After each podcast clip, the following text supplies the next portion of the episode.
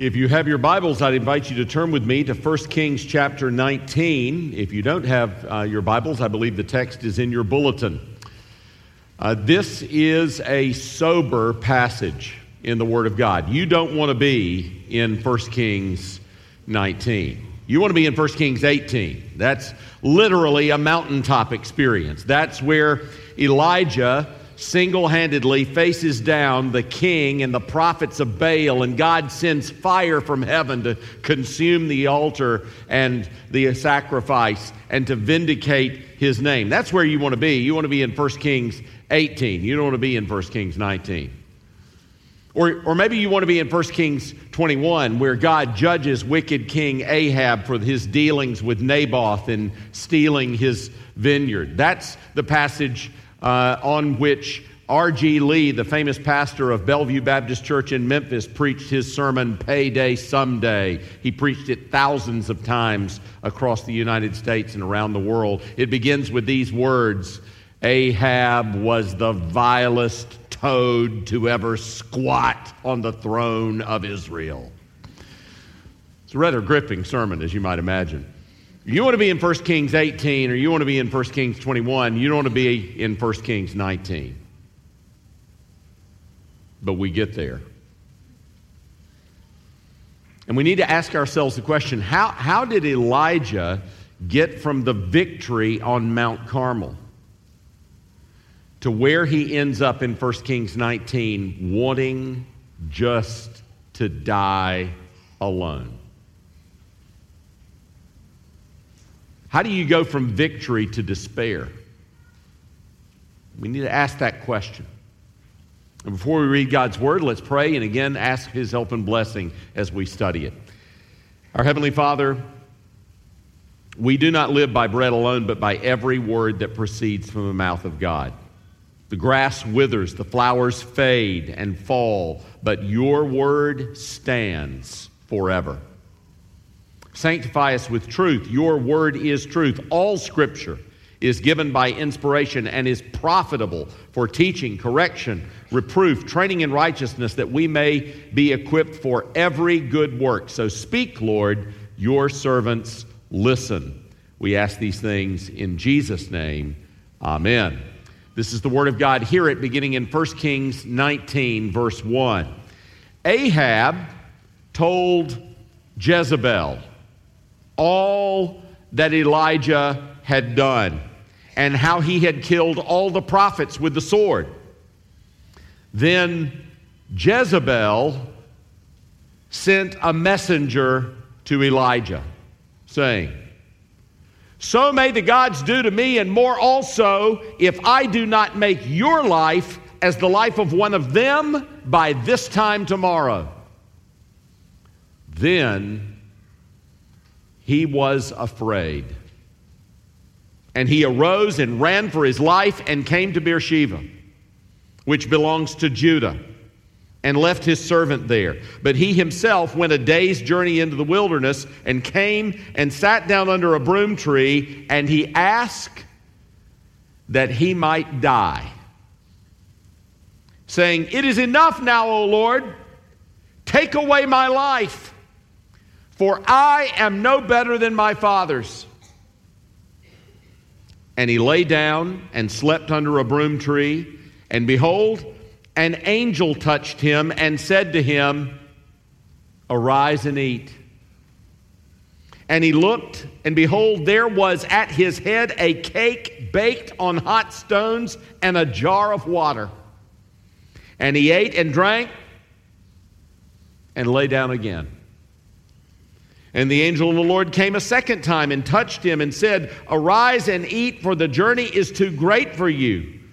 And he arose and ate and drank and went in the strength of that food 40 days and 40 nights to Horeb, the mountain of God. There he came to a cave and lodged in it. And behold, the word of the Lord came to him and said, What are you doing here, Elijah? He said, I have been very jealous for the Lord, the God of hosts, for the people of Israel have forsaken your covenant, thrown down your altars, killed your prophets with the sword, and I, even I only, am left, and they seek my life to take it away.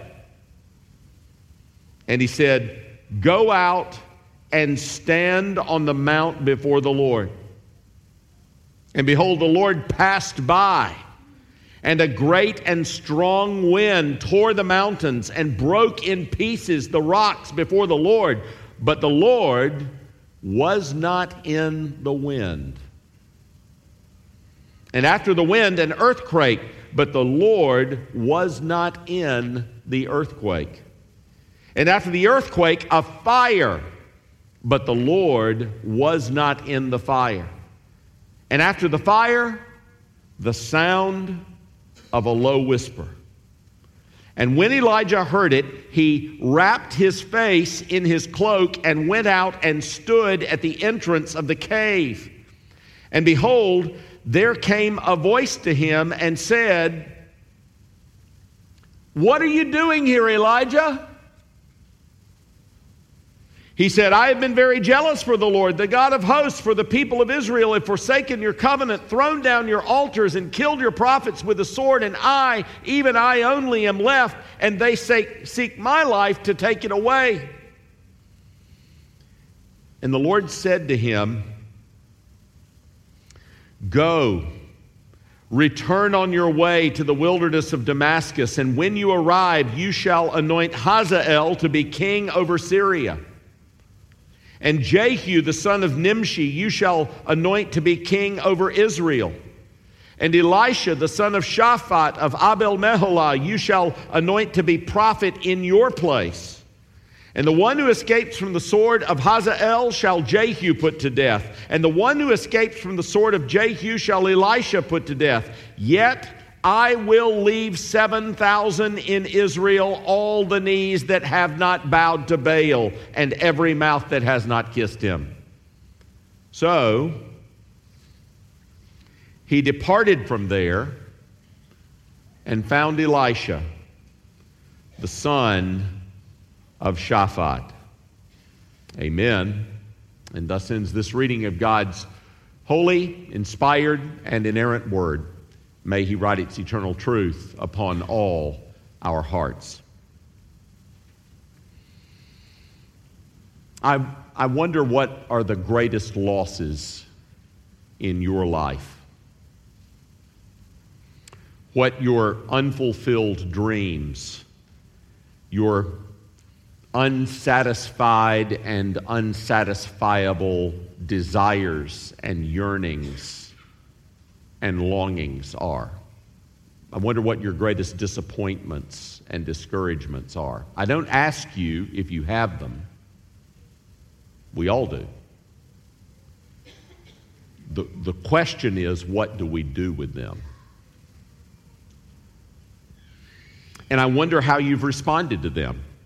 I wonder, I wonder what you've cried in the deep darkness of the night through blinding, hopeless tears. And I, I wonder what you hoped for after you asked why and you didn't hear a response. I wonder how you've responded to a life that you've longed for slipping between your fingers or losing what you most cared about. It's amazing how the Lord works in his choicest servants' lives in just that way. Yesterday, while I was teaching, I learned that one of the students had actually been pastored by a friend of mine named Jay in Delaware. It's one of the finest men that I know, one of the best students I've ever taught. I remember when we went to the hospital the day that his son was born, and the doctors came in, and we were filled with joy in the room, and the doctors came in with very sad, serious faces, and we knew something was wrong. And they said to Jay and Melody, Your son Jacob has cystic fibrosis. It was a crushing diagnosis. When Jacob was seven years old, he realized that something was wrong with him. Jay and Melody had never told Jacob what he had. And Jacob asked his dad, Dad, is there something wrong with me? Am, am I sick? Am I going to die? And at seven years old, Jay had to sit Jacob down and explain to him Jacob, you're not going to live as long as other people live. And you're going to struggle with this illness all your life. And Jay wrote me a letter about this. And here's one of the things that he said to me in the letter Jacob is doing well spiritually, and he's holding his own physically. At seven, he has profound spiritual insight. I had to tell him when he was six years old that he would likely die sooner than most people, but that I would not pity him because God had a plan for his life that was perfect, and that the Lord Jesus himself only lived to be about 33 years old or so, and he did more than any other human being. I also told him that I could not help him out of his problem but that his heavenly Father could. All this, said with tears, made a profound impact on him that by grace has remained to this day. He has joy in the Spirit as far as I can tell. And he reads according to the Robert Murray McCheyne Bible reading plan, four chapters a day. And then Jay ended the letter this way I would rather have him born again than well. And I thought, Lord, why do you put a servant like that through this? But it's just like the Lord, isn't it? It's just like the Lord to, to deal with his choicest servants in that day. It got harder for Jay and Melody because just a few years later, Jay's wife, Melody, was diagnosed with reflex sympathetic dystrophy, which is a chronic neurological condition which leaves her in constant debilitating pain. She can't touch her husband, she can't touch her children. She had to be put in a coma in order for them to bring some relief to the pain that she was experiencing. And again, I said, Lord, why do you do this to your best people? Or I think of my mentor, David Calhoun, who meant so much in my life and poured the love of Christ in me as a seminary student and taught me about the history of the church and has been through six occurrences and recurrences of cancer. After the third recurrence of cancer, the treatment had actually damaged his heart. And so he not only had cancer, he had heart failure. He wrote to me one day that he had said to his wife, Ann, it would be nice to have only one terminal illness. And then he said, But God knows best, as always. Why does the Lord do that with his choicest servants? Well, we're going to learn about that because that's what he does with his choice servant Elijah in this passage. And I want you to see two or three things. First of all, I want you to see what is the root of Elijah's fear. Then I want you to see what is the root of Elijah's discouragement. And then I want you to see where Elijah's real hope comes from the root of his fear, the root of his discouragement, and where his real hope come from. This is very important for us to understand in the discouragements and trials of our own lives. First of all, look at verse 3 in chapter 19. Notice after the messenger comes from Jezebel with the death threat, we read these words, then he was afraid. Now, just pause with me here. Is this the craven fear of a coward. No way. Yesterday, he had stood on Mount Carmel by himself, facing down the king and hundreds of prophets of Baal and thousands of false worshippers of idols gathered around. By himself, he had faced them down. This man is not a coward. He's courageous. He's brave. If I want to go into a fight, this is a guy I want to go into a fight with. And not only did he win the contest, he personally slaughtered the prophets of Baal. This is Rambo the prophet. This is not a coward. So, where does the fear come from? It comes from lost hope. It comes from discouragement. Now, now how, do I, how do I know that? Look at the passage. Notice what he says the first time in the wilderness when he lies down or sits down under the broom tree in verse 4. It is enough now, O Lord, take away my life, for I am no better than my fathers. Now, what does that mean? It means that he feels like his ministry has failed. Look, look back at chapter 18, the last verse and the last sentence. You remember how chapter 18 ends?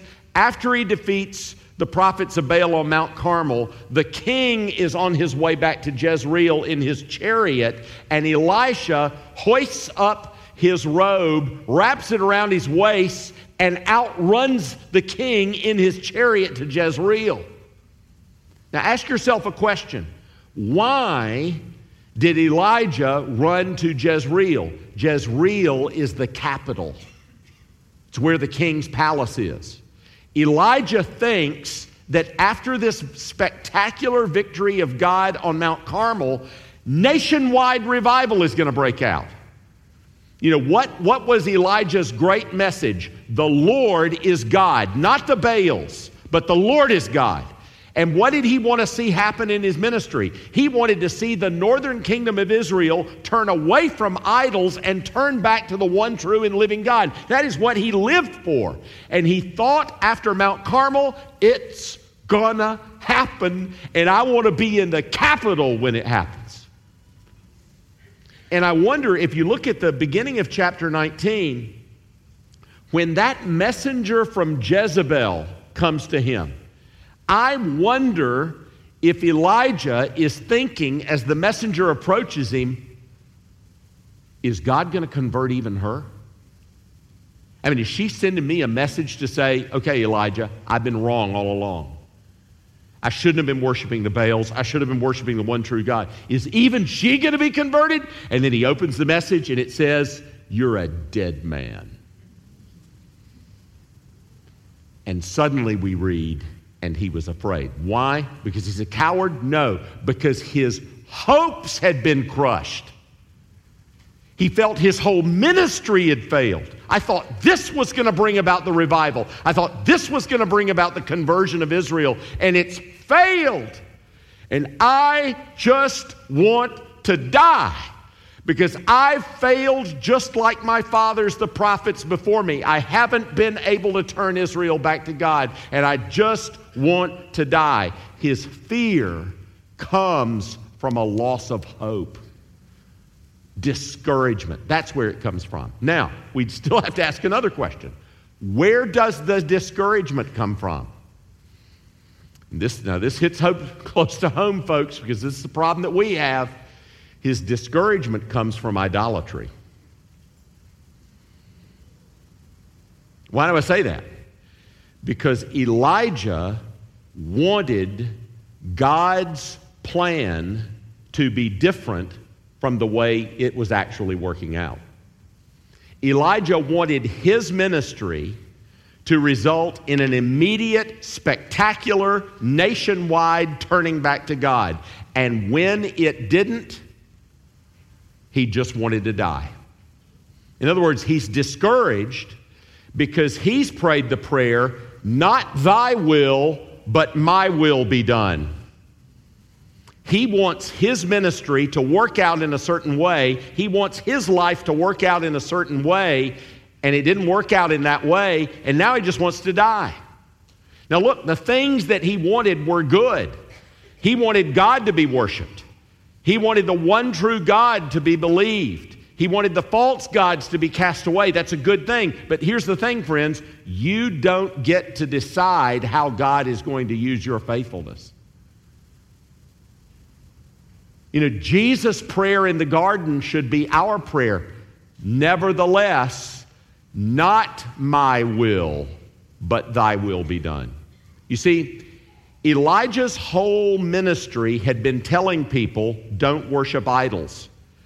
But he had made an idol of how he wanted his ministry to work out.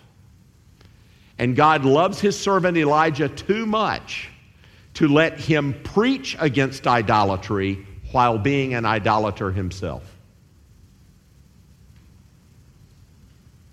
And so Elijah's fear comes from discouragement, but his discouragement comes from idolatry. It didn't work out the way that Elijah wanted it to work out. And you can see that the Lord understands that in the passage. When the Lord comes to him at Mount Horeb and tells him that he's going to pass by him, notice the Lord comes first in earthquake, wind, and fire. In other words, in spectacular manifestations. The, the Lord is basically saying, Elijah, I know that what you wanted to happen would that there would be a spectacular turning of the people back to me immediately. But notice that the passage says God was not in the earthquake, wind, and fire. He was in a still small whisper. And it's interesting, Elijah himself even understands that. Notice that Elijah doesn't even go out onto the side of the mountain until he hears the still, still small, small whisper. It's almost like Elijah is going, Yeah, I know. I know. You're not doing it my way. You're not doing it with earthquake, wind, and fire. I know.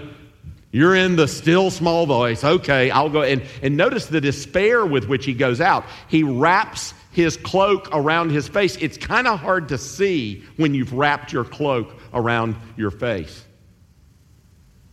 And he goes out, and God speaks to him in a still small voice. Now, you, you, you've already heard in, this, in the service today the, the passage that this is sort of of building off of. You remember back in Exodus 33 and Exodus 34, Moses on this very mountain, because Sinai is the mountain, Horeb is the mountain range. Moses had asked God to show himself to him. Remember that? Show me your show me yourself, Lord. I want to see your glory. And God said, Moses, I can't show you my glory, it'd kill you. But I'll pass by you and let you see my back. And so I'm going to put you in the cleft of the rock on Sinai and let you see the back of my glory pass by. Well, here's God coming to Elijah saying, Elijah, I'm offering you what I offered Moses. And Elijah is so discouraged, he wraps his cloak around his face.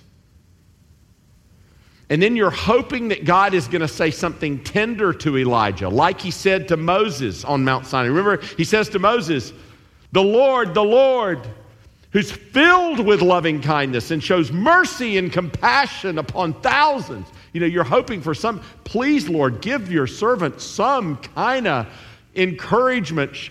Throw him a bone, Lord. and, and the Lord sidles up to Elijah in the still small voice and he says, What are you doing here, Elijah? And you're going, Oh, whew, Lord, that's hard. But I want you to understand the Lord's not being hard with Elijah here. The Lord is ruthlessly crushing his idolatry because he loves him. But I want you to see the tenderness with which the Lord treats this discouraged servant. The first place I want you to see it is when Elijah sits under that broom tree ready to die. Look back at verses 5 and 6 the Lord sends an angel to take care of him while he's out in the wilderness alone, wanting to die. And it, it, it's, it's quite amazing. You know, the Lord's in heaven and he says, Somebody go down there and cook that man a hot breakfast. And, and Elijah wakes up and there is, there's a hot breakfast with cool water in the, in the desert, in the wilderness. And he's so discouraged that he eats it and he drinks it and he just goes right back to sleep again. And so the Lord sends that angel again. Feed him again because he's going to need some food. He's got a long journey in front of him. And then you think that the Lord doesn't care about Elijah? But coming in the earthquake, wind, and fire, and that demonstration of spectacular power, what he's saying to Elijah is Elijah, I know what you want. I'm not going to do it that way, but I know what you want. I care about your heart. And then the Lord sends Elijah back up to Damascus and he says, Appoint a new Syrian king, appoint a new uh, king of Israel, and appoint a new prophet in your place. And again, that seems hard. It, it's like he's just going to put Elijah on the shelf. And indeed, this is really pretty much the end of Elijah's ministry. The, the rest of Elijah's ministry is minor stuff. He's hardly mentioned until we get to 2 Kings. Elisha is the main guy now. And you think, boy, that's hard, Lord. You know, this man has given you his whole life. He's loved you, and you're just putting him on a shelf. But again, the, the kindness is here. God saying to Elijah, I don't have to, I don't have to bring about my will through spectacular things. I can, I can bring it about through very ordinary things. A new king in Syria, a new king in Israel, a new uh, prophet in your place. In other words, we all need to learn God doesn't need us to accomplish his will. I, you know, I love the prayer of Count Ludwig uh, Nicholas Ludwig von Zinzendorf, the leader of the Moravian movement that was so involved in world missions. You remember his prayer? Lord, I want to preach the gospel, die, and be forgotten.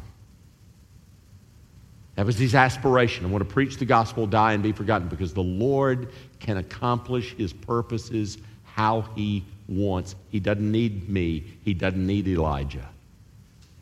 He doesn't need something spectacular, he can accomplish his will. But I want you to see something very tender that the Lord does for Elijah. Turn with me to 2 Kings chapter 2. And just let your eyes look at the first 14 or so verses of the chapter. It's the story of Elijah being taken up into heaven.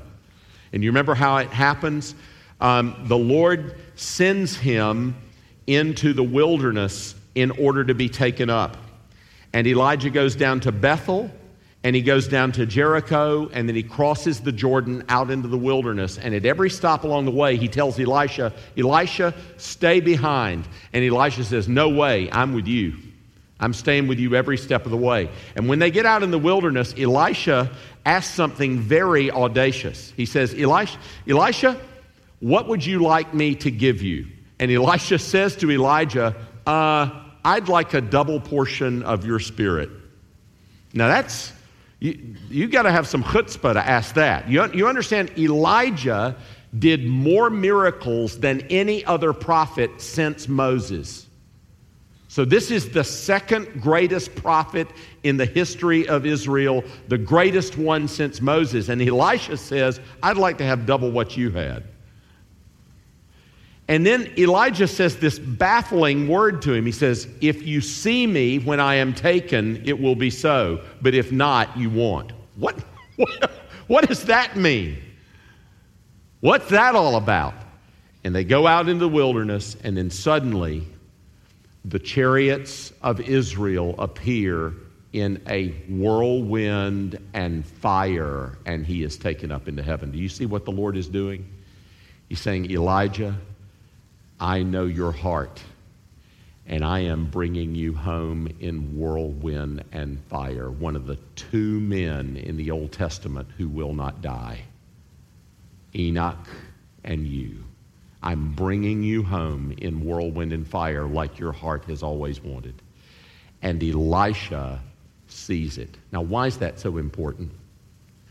It was important to God because of his love of his servant Elijah that Elisha would be able to come back and tell that to whoever wrote Second Kings so that you and me and every believer who has ever lived since would know that the God of Israel cares about the hearts of his people.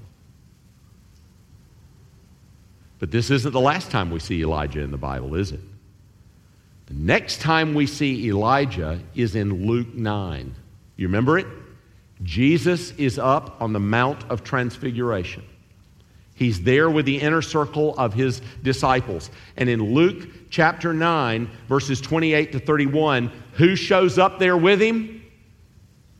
Moses and Elijah, two men whose ministry had been characterized by extraordinary power and faithfulness, and both of their ministries ended in failure and discouragement. Do you remember how Moses goes?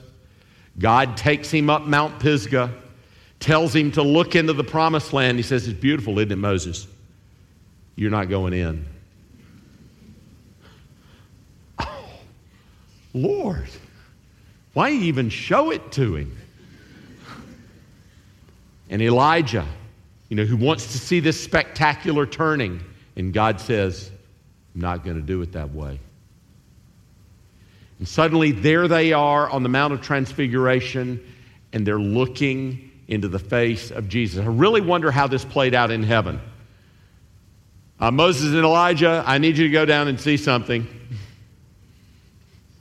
And suddenly, and, and Scott read this earlier, didn't he, from 2 Corinthians chapter 4, verse 6. Suddenly, Moses and Elijah are looking into the face of Jesus Christ, where they see the light of the knowledge of the glory of God revealed in the face of Christ. And it all becomes clear. Their hopes and dreams were too small. God had a bigger plan through their ministry than just the northern kingdom turning or the children of Israel getting into the promised land. He wanted men and women and boys and girls from every tribe, tongue, people, and nation from all around this globe coming to Jesus Christ in faith and worship. And now it all becomes clear to them. You see, that's where our hope is from. God will kick the legs out of any other hope, dream, or treasure that's not Him because He loves you. He'll leave you with nothing but Himself because that's all you need. Until we come to understand that God Himself is our treasure and nothing else will suffice until we learn that we are to trust in the Lord with all our hearts and not lean on our own understanding, until we learn that it's not our will, but His will that will be done, but His will will always be best for us. He will ruthlessly pursue our idolatry and leave us nothing but Himself. And that's what He did with Elijah because He loved him. Well did James say in James 5:17 that Elijah was a man like us. So what are you going to do with your disappointments and discouragements? Our only hope is in the face of Jesus Christ. Let's pray. Heavenly Father, thank you for your word. We ask that you would work it deep into our hearts and that you would grant that we would love and trust and worship you alone and put our hope in nothing else. Our hope is built in nothing less than Jesus' blood and righteousness. I dare not trust the sweetest frame, but wholly lean on Jesus' name. On Christ, the solid rock I stand. All other ground is sinking sand. We pray this in Jesus' name. Amen.